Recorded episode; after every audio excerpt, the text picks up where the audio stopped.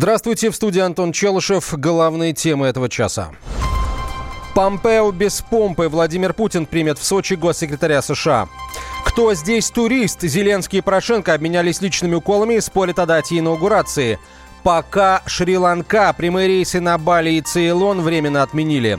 Сборная забила 5, президент 8. В Словакии чемпионат мира в ночной хоккейной лиге «Гала-матч». Теперь на эти и другие темы более подробно. Госсекретарь США Майк Помпео едет к Владимиру Путину. Один из главных вопросов на повестке встречи – контроль над вооружениями. Кроме того, в повестке встречи обсуждение ситуации на Украине, э, в Венесуэле, Иране, Сирии и Северной э, Корее. Все подробности мы рассчитываем в ближайшие несколько минут узнать у специального корреспондента «Комсомольской правды» Дмитрия Смирнова, журналиста президентского пула. Дмитрий Смирнов э, выходит на прямую связь со студии.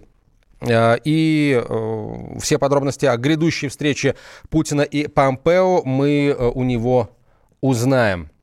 Дима, добрый день. Да, Добрый день. А, скажи, пожалуйста, как выглядит график Помпео в России? Правильно я понимаю, что сначала он посетит американское посольство, а потом уже отправится к президенту России в Сочи? Ну, уж так заведено, что называется, на свете, да? Завтра завтра вечером он должен полететь в Москву, посетить свое посольство, а потом уже понедельник, 13 числа, отправиться в Сочи, где у него сначала будет встреча с Сергеем Лавровым, тоже такая уже традиция, а потом уже, ну тут есть известные оговорки, что если как вот получится, наверное, встретиться с Владимиром Путиным. Но мы понимаем, что как бы встретиться в любом случае. А главная тема предстоящего визита Помпео. Понятно, что есть и э, Украина, и Сирия, и Венесуэла, и вооружение. Тем не менее, есть какая-то тема номер один? Ну, знаешь, тут надо понять, для кого номер один. Для американцев сейчас тема номер один это, наверное, помимо Венесуэлы, это как раз новый договор о сдерживании развития ядерного и неядерного, в том числе вооружения, под который э, сделано ими уже много, да, они разорвали несколько международных договоров, там нагрубили Китаю. В общем, с Россией тоже изрядно успели на эту тему поругаться. И сейчас Трамп и, соответственно, Помпео, который отправился не больше, не меньше, как по личному распоряжению Трампа в Россию, пытаются создать вот этот новый договор, который выгоден США – и в котором будет ограничение не только ядерного, но и всего другого вооружения, ну, под это как раз они пытаются базу подвести все вот а, последние российские новинки, которых, на которые у них нет ответа, скажем так, в техническом плане. Вот об этом хочет Помпео как-то начать зондировать почву. А Москва? Ну, знаешь, вот мы с тобой понимаем, что в Москве не очень выгодно ограничивать то, что у нас есть, а у США нет и в ближайшие годы не появится. У них свои козыри, у нас свои козыри, поэтому тут, ты знаешь, это предмет такой для очень широкого политического разговора и, можно сказать, торга. Что ж, об итогах этого торга мы рассчитываем от тебя, Дим, узнать уже после того, как э, приезд, как визит Помпео э, завершится. Дмитрий Смирнов на прямой связи со студией, политический обозреватель «Комсомольской правды», журналист э, кремлевского пула. Приезд Майка Помпео – это позитивный знак, считает директор Фонда изучения США имени Франклина Рузвельта Юрий Ругулев. Встреча это демонстрирует, что президент Трамп все-таки хочет иметь рабочие отношения с Россией, хочет обсуждать разные аспекты и международные международного порядка и двусторонних отношений. Из того, что мы видим в сообщениях прессы, президент имеет серьезные виды на начало переговоров по стратегическим вооружениям. Но, возможно, там Соединенные Штаты и другие вопросы поднимут, связанные с вооружениями. Это и ракеты средней и малой дальности, и нераспространение ядерного оружия, и другие вопросы. Если останется время и возможности, там есть и ряд таких острых международных вопросов, в которых заинтересованы Соединенные Штаты. Штаты. Это и вопрос денуклеаризации северокорейской части Корейского полуострова, это Венесуэла, Иран. Так что вопросов-то много. Что они успеют обсудить и с чего они начнут, то трудно, естественно, сказать. Итак, 13 мая Помпео посетит американское посольство. 14 числа он отправится в Сочи для встречи с президентом и министром иностранных дел. Темы дня. Команда Владимира Путина и Сергея Шойгу победила в галоматче ночной хоккейной лиги э, команду «Звезд» лиги со счетом 14-7. Ранее сообщалось, что президент забросил 10 шайб, но по уточненным сведениям ночной хоккейной лиги Владимир Путин забил 8 голов. Матч состоялся в Ледовом дворце «Большой» в Сочи. На хоккейном чемпионате мира сборная России обыграла команду Норвегии. В первом матче на Братиславской арене имени Андрея Непалы подопечные Ильи Воробьева уверенно перебросали скандинавов 5-2. Играли хорошо, но могли могли и лучше, заявил советский российский тренер, хоккеист Борис Михайлов. Настрой был очень хороший. Ребята понимали, что это начало чемпионата и думали, как сделать хороший задел. Это у них здорово получилось. Они вели всю игру, держали под контролем. Только немножечко смазали концовку. Но я думаю, что в будущем это не будет повторяться потому что противник и серьезный, и надо от первой до последней секунды отдаваться игре. Счет мог быть и закончиться мог и 5-0. Но пока говорить о том, что команда набрала ход, еще преждевременно. Сегодня во второй игровой день чемпионата состоятся шесть матчей. В Братиславе встретятся сборные Швейцарии, Италии, Латвии, Австрии, Норвегии и Чехии. А в Кошице померятся силами сборной Дании и Франции, Германии, Великобритании, Словакии и Финляндии. Великая Отечественная завершилась 74 года назад, но до сих пор поисковые отряды находят предметы, которые отзываются эхом тех страшных событий. Об одной такой уникальной находке в окрестностях Ростова-на-Дону рассказывает Юрий Кораблев. Под Ростовом поисковики обнаружили в окопе опорного пункта Миусфронта личные вещи немецкого пулеметчика. Он спрятал их в ящик из-под патронных лент. В стальной несгораемой коробке находились деньги, 85 рейхсмарок, карта берлинского метро 1942 года и Евангелие. Du Himmelssicht, was einen gesehen, bei uns und in unser Frecken, uns verzeih mit deinen und für uns. Благодарим Господи Тебя за жилье, за кров и за пищу, да? Да, ну да. по типу того. В общем, религиозный текст. Карта метро Берлинского. Берлин. 1900, вот март 1942 да, год. Мерц. Сохраним теперь его. Вещи прекрасно сохранились, пролежав в земле больше 75 лет. Судя по маркировке на алюминиевых ящиках, принадлежали они штрафному подразделению 6-й армии вермахта. Туда отправляли солдат за совершенные преступления. На ящиках белой краской была выведена цифра 666. Таким же был и жетон – которые носили на груди немецкие штрафники. Специалисты намерены узнать имя немецкого солдата. Это поможет больше узнать о боях, которые шли в тех местах, говорит руководитель поискового объединения «Миусфронт» Андрей Кудряков пока не можем понять, но однозначно жетон, он будет расшифрован в рамках международных соглашений. Конечно, мы однозначно узнаем не только его имя, но где он жил, откуда он призывался, его возраст, семейное положение. То есть нам, я думаю, что предстоит узнать полностью историю этого пулеметчика. Евангелие и деньги пулеметчик, вероятно, спрятал в несгораемом ящике не просто так, отмечает Андрей Кудряков. Весь окоп был засыпан стрелянными гильзами. Действительно, их было тысячи. Видно, что расчет работал очень интенсивно. Скорее всего, пулеметчик, э, владелец этой религиозной книги, все-таки не рассчитывал то, что вот выживет, и оставил ее специально в ящике. Это огнеупорный ящик в надежде на то, что кто-то найдет его тело, найдет вот этот ящик, найдет эту книжку. В церкви закажет, может быть, молитву, поставит свечку, и вот, вот на вот эти деньги, которые который он вложил, который он оставил. МИУС «Фронт» – оборонительный рубеж вермахта во время Великой Отечественной войны. Он был создан в декабре 1941 года. Основная линия обороны начиналась у побережья Азовского моря к востоку от Таганрога, затем проходила по реке Миус, что и дало название. Советские войска дважды пытались прорвать рубеж – с декабря 41 по июль 42 года и с февраля по август 43 -го. Нашим солдатам это удалось лишь в августе 43 года в ходе Донбасской наступательной операции. По некоторым некоторым данным, общие потери Красной Армии на Миус-фронте составили около 150 тысяч человек. Юрий Кораблев, радио «Комсомольская правда».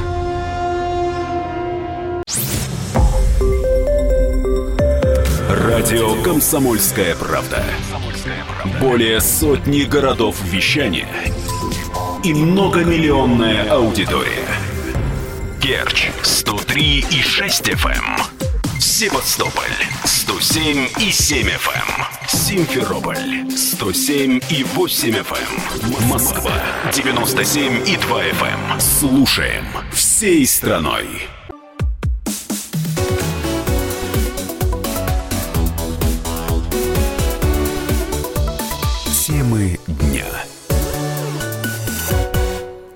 Россия контролирует украинскую экономику с помощью угля, нефти и нефтепродуктов. Так считается председатель Фонда энергетических стратегий Дмитрий Марунич. В эфире украинского телеканала News One он заявил, что такое положение стало возможным из-за введения ограничений на поставку нефтепродуктов не стал бы прогнозировать прекращение импорта нефтепродуктов из Российской Федерации. Сколько мне известно, крупные российские компании, даже Роснефть, уже получают разрешение на поставки внутрь Украины. Поэтому, по всей видимости, никакого прекращения поставок с 1 июня не случится. Но, несомненно, также тот факт очевиден, что российские власти просто получили мощный рычаг влияния на ситуацию с поставками и, соответственно, на ситуацию в Украине на рынке нефтепродуктов и с проекцией на общее состояние украинской экономики.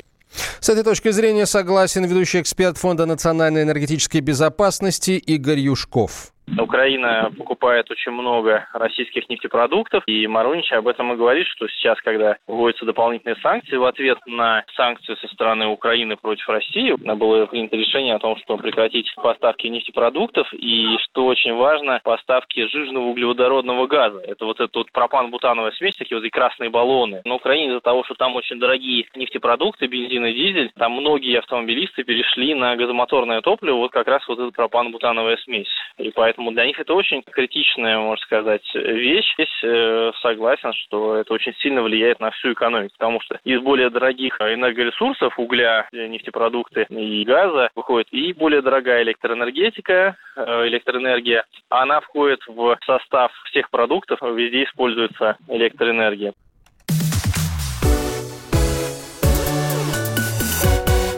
Петр Порошенко ответил Владимиру Зеленскому на сравнение с ворующим вещи из отеля туристом. Как написал пока еще действующий президент Украины на своей странице в Фейсбуке, до инаугурации именно он остается главой государства несет ответственность за ситуацию в стране.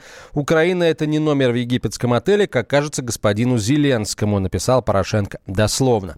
Ранее избранный президент сравнил последние дни действующего на посту главы государства с ворующим тапочки туристом. По словам Владимира Зеленского, Петр Порошенко пытается успеть назначить лояльных себе людей в государственные структуры. Зеленский требует от парламента назначить инаугурацию на 19 мая, потому что Порошенко надо еще, цитата, «сдать ключ и паспортный контроль проходить». Этого требую не я, этого требует народ Украины, в интересах которого вы присягали действовать. Вы должны прекратить эти политические судороги хромой утки, заявил Зеленский. Также он подчеркнул, что Украина нуждается в нормальной работе всех институций. Народ не должен ждать, пока кто-то завершит все назначения перед долгим отпуском. Думайте, пожалуйста, не о депутатских этих ксивах, а про Украину заключил избранный глава государства. Перепалку двух украинских президентов комментирует политический обозреватель «Комсомольской правды» Александр Гришин. Реплика. Президент Украины Петр Порошенко с уважением относится к выбору украинцев и к позиции высшего законодательного органа. Для него приемлема любая дата инаугурации, которую определит Верховная Рада, поскольку это относится к ее компетенции. Начинает свое ответное реагирование на Банковой, там, где находится администрация президента, тоже намекает до момента инаугурации нового президента Петр Порошенко остается действующим главой государства и несет ответственность за ситуацию в стране, выполняя свои обязанности согласно духу и букве Конституции. Украина – это не номер в египетском отеле. Начинают возить Зеленского фейсом по столу а, за некорректное сравнение. Передача власти – это сложный ответственный процесс. Мол, на что замехнулся комик? На святое, на ныньку. Уподобив какому-то третьезвездочному постоялому двору и сравнив президента с вороватым туристом в египетском отеле.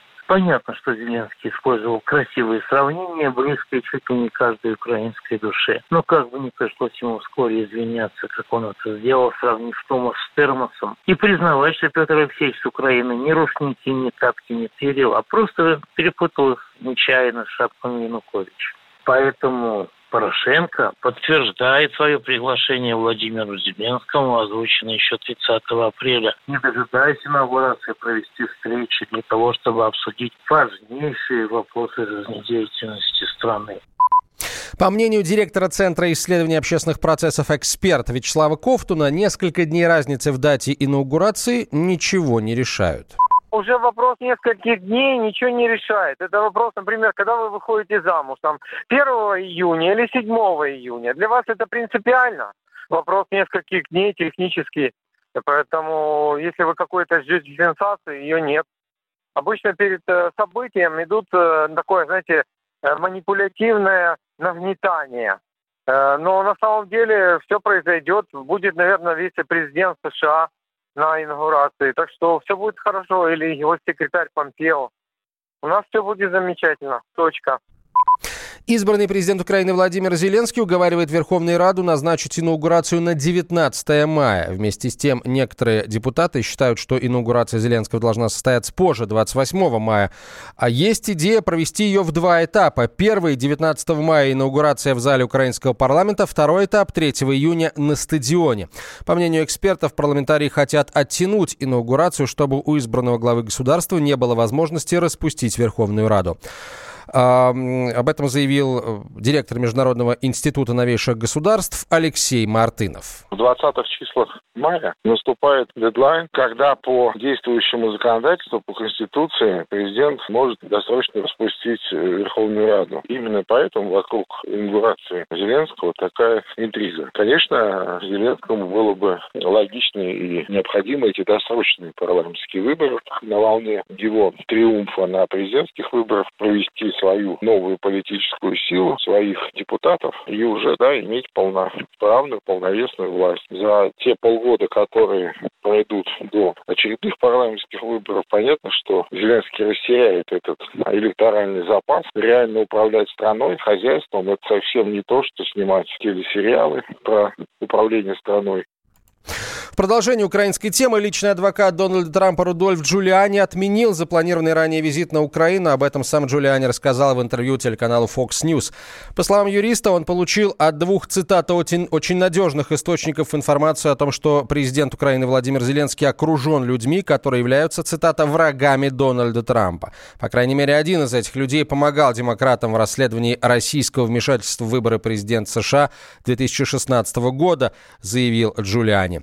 Адвокат Трампа анонсировал свой визит на Украину 10 мая. Он сообщил, что хочет убедить Зеленского провести расследование, которое могли предоставить новую информацию по двум вопросам, которые представляют интерес для Трампа. Это, в частности, расследование Роберта Мюллера и э, связи сына Джо Байдена с украинской нефтегазовой э, компанией Бьюризма Холдингс. Э, информация о запланированном визите Джулиани в Киев вызвала критику со стороны американских э, политиков из Демократической партии.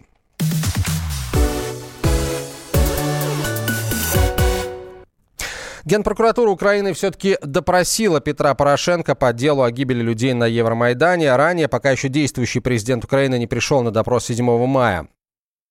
Как сказал глава управления спецрасследований Генпрокуратуры Сергей Горбатюк, Порошенко договорился о новой встрече 9 числа. После допроса Порошенко написал в Твиттере, повторно, что повторно представил показания следователям. Я надеюсь, что мои ответы на доп. вопросы помогут в завершении следствия, заявил э, действующий президент Украины. Генпрокуратура Украины во второй раз допросил Порошенко по делу о столкновениях на Майдане в 2014 году. Впервые он общался со следователями в ноябре 2016 Тогда президент Украины отказался подписывать протокол допроса.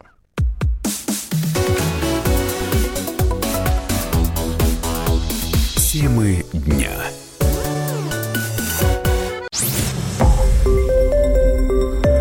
Радио «Комсомольская правда». Более сотни городов вещания и многомиллионная аудитория. Хабаровск 88 и 3 FM. Челябинск 95 и 3 FM. Эм. Барнаул 106 и 8 FM. Эм. Москва 97 и 2 FM. Эм. Слушаем всей страной.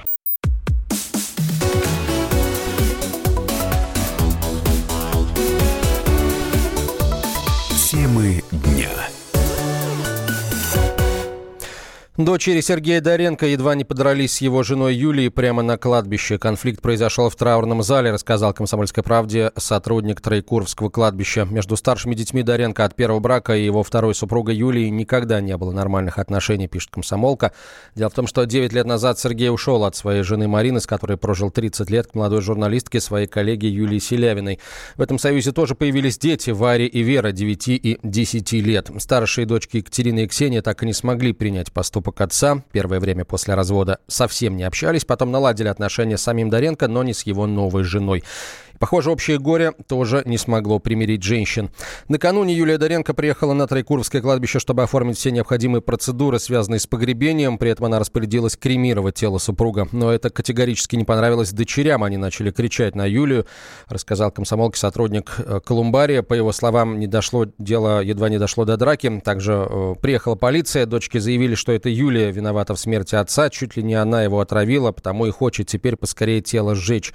Они же настаивают на погребении в гробу. СМИ, СМИ сообщают, что старшие дочери Доренко все-таки написали заявление в полицию. Журналист умер в четверг вечером за рулем мотоцикла. Он ехал по Николаемской улице в Москве. Камеры наружного наблюдения зафиксировали. В какой-то момент байк повело. Доренко выехал на встречную полосу и упал. Прохожие вызвали скорую. Врачи пытались реанимировать журналиста почти 20 минут, но спасти его не смогли. Также сообщается, что травмы от падения с мотоцикла не было. Причиной смерти Сергея Доренко стал разрыв аорты. Эти данные подтверждает вскрытие. Патологоанатомы обнаружили гемотампонаду. Это скопление крови условие, препятствующее функционированию сердца. Последний человек, с которым общался Сергей Доренко, это его друг, общественный деятель, переводчик Бронислав Виногродский. Журналист приехал к нему на своем любимом мотоцикле, британском «Триумфе». Он его купил всего две недели назад. Кадры этой радостной встречи Виногродский сразу выложил у себя в Инстаграме, назвав этот ролик праздник. А сейчас, после смерти друга, он в деталях вспоминает их последний разговор. Мы долго общались, там больше часа, именно все время разговаривали. Чуть-чуть мы прошлись по празднику. Он сказал, что совершенно поменялась тональность. Ему не нравится вот то, что сейчас происходит и как относятся, потому что, говорит бабушка, он типа там все его вот эти вот предки были в войне, да, все пострадали как-то там определенным образом. Один дед погиб сразу, значит, и любили этот праздник, понимаете, не любили. То есть это был такой траур поминовения. Вот, вот это вот была одна Потом я ему вспомнил тему рассказ такого китайского писателя про философа Джуанзе, там тоже про, про смерть и перерождение, рождение. Мы много говорили о смерти, вот что самое было характерное в этой беседе. Вспоминали мы эти, Иван Северянович Флягин, это очарованный странник, вот эту тему. Он же тоже прикатил ко мне вчера как странник на своем коне. Вообще я хочу сказать, знаете, что вот с моей точки зрения это потрясающе красивая смерть, то есть, если так можно сказать. Ну, смерть разная бывает на самом деле. Вот это вот Сережа умер на коне конкретно. Прям приехал, чем-то поделился, что-то рассказал, какие-то невероятные какие-то вещи по своей глубине. Он был тихий, ему реально было, наверное, уже нехорошо. У него было высокое давление, я понимаю. И жаловался, что мушки что-то перед глазами были, говорит. Но мы его как-то попытались предложить. Но обычно он вообще заезжает ко мне, ну, заезжал минут на 15, когда едет вот это за 150 километров. Чайку попьет, поболтаем чуть-чуть и едет дальше. А тут вот он долго сидел, часа полтора у нас, час, ну, не знаю, что там. Много. Я просто начинаю вспоминать сам те темы, которые мы обсуждали. Этого было много. Вот он рассказывал про дедов своих, что вот этот один погиб в Уманском котле сразу же, значит, типа там через несколько дней. Там. Второй был в плену у него, там эта история тоже такая длинная. Ну вот. Потом мама ему звонила, поздравляла, и он тоже так ее поздравляю, поздравляю, ну вот в таком раскладе. Потом он звонил сыну, значит, своему Прохору, дай бог нам здоровья всем. Ну и потом поехал. Еще как-то долго, но еще мы провожали, он демонстрировал, как этот мотоцикл ревет, значит. Он когда приехал, он первое сказал и говорит, вообще люблю за голос, говорит. И я вот, я женщин люблю за голос, как звучит. И мотоцикл я люблю, как звучит. И меня, говорит, скорее всего, за голос любит. Я так думаю, что такие люди раз сто лет родятся. Это действительно гениальный абсолютно там человек, который еще пришелся к месту. Он журналист от Бога просто. Вот такие вот дела. Поэтому голос, невероятный голос. Это был голос эпохи. Отличавшийся своей яркой позицией и острой критикой, в конце 90-х Доренко получил прозвище «телекиллер». В центр его журналистского прицела тогда попал мэр Москвы Юрий Лужков. Сейчас экс-градоначальник столицы отреагировал на смерть Доренко по принципу «хорошо или ничего». Конечно, память все время возвращаются к тому времени, когда мы с Евгением Максимовичем Примаковым формировали иную систему принципов жизни в нашей стране. И, конечно, против этого очень основательно противодействуют и силы, те, которые были во власти. И эту власть использовала средства информации для того, чтобы очернить и Примакова, и Лужкова, и нашу партию, которую мы формировали для того, чтобы по-другому организовывать жизнь в нашей стране. И Сергей Доренко был в числе, я бы сказал, первых, кто занимался этим делом. Но человек ушел из жизни, и я не хочу, как православный человек, туда в догонку говорить какие-то слова, которые говорят о ушедшем или ничего, или хорошего. Хорошего не могу сказать, вот, а плохое не поворачивается язык из своих принципов, которые я уже объявил. Коллеги выражают слова соболезнования семье Сергея Доренко, вспоминают о его профессиональных достижениях. Мы пообщались со многими журналистами, и все они сошлись в одном. Доренко был человеком сложным, неоднозначным, но ярким и талантливым. Не так давно Сергей Доренко дал интервью Юрию Дудю, который спросил о будущем, каким его видит Доренко. Как вы думаете, что с вами будет через год? Не знаю, я вот не, не загадывал бы, что со мной будет. Я буду, я буду жить по приколу и будет кайфово. Точно, это точно. Все будет по-прежнему, чай будет, все будет хорошо. Хороший чай, хороший дом, хорошая жена, все будет по-прежнему. Сергею Доренко было 59 лет. Похоронит его на Троекуровском кладбище Москвы завтра, 12 мая. Российские туристы, которые отправились на майские праздники отдыхать на Шри-Ланку, не могут вернуться домой. Авиакомпания «Россия» отменила рейсы в обе страны до июля. Причина – серия терактов, которые произошли в стране в конце апреля. Деньги за билеты туристам обещают вернуть в течение месяца. Чтобы попасть домой, россиянам придется покупать новые настыковочные рейсы за свой счет. По разным данным, заложниками этой ситуации стали около 100 человек. Большинство из них ехали уже после рекомендаций МИДа отказаться от поездок, заявил вице-президент России Российского союза туриндустрии Юрий Барзыкин. Он рассказал, что туристы, он рассказал о том, как туристы могут попасть домой.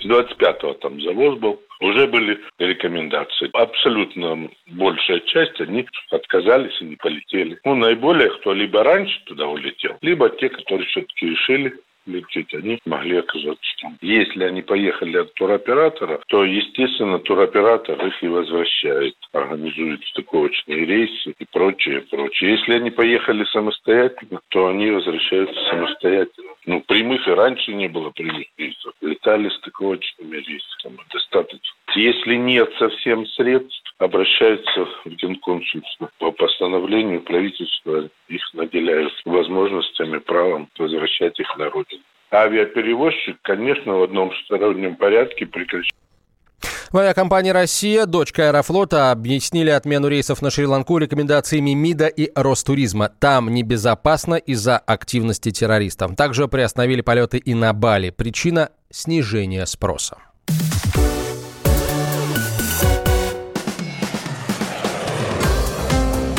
Путевые заметки с Ольгой Медведевой. Самое приятное время для путешествий, конечно, лето. С июня по август по всей России пройдет множество фестивалей, и мы выбрали пятерку самых интересных. 21 июня в Петербурге пройдет праздник выпускников «Алые паруса». В этот день Невский проспект становится пешеходным, а на Дворцовой площади выступают звезды, и в финале появляется корабль с алыми парусами. На главный школьный бал пускают только по пригласительным билетам – Зато все желающие бесплатно могут посмотреть салют и проход по Неве того самого алого парусника. Лучшие точки на Благовещенском и Литейном мостах. Как вариант, заказать автобусную экскурсию с остановкой в удобной точке обзора. 19 и 20 июля поклонники рока соберутся на фестивале «Нашествие под Тверью».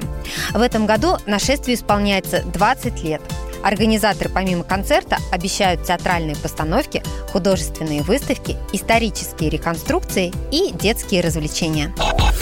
Экстрим Крым пройдет с 15 по 25 июля на мысе Тарханкут. Виндсерфинг, кайтсерфинг, флайборд. Если вам пока еще не знакомы эти слова, не переживайте. Для новичков по экстремальным видам спорта опытные инструкторы проводят мастер-классы, а профессионалов ждут крутые соревнования.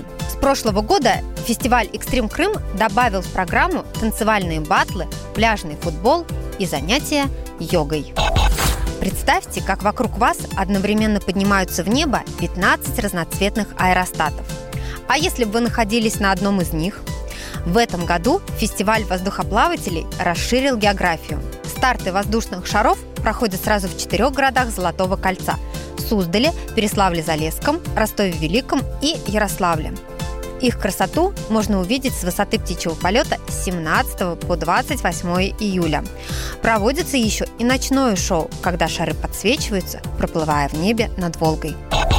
Фестиваль фейерверков в Москве пройдет в августе, и точная дата будет известна позднее.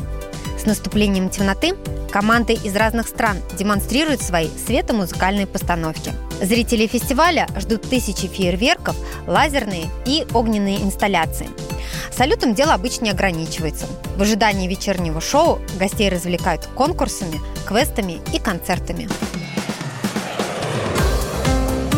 Путевые заметки с Ольгой Медведевой.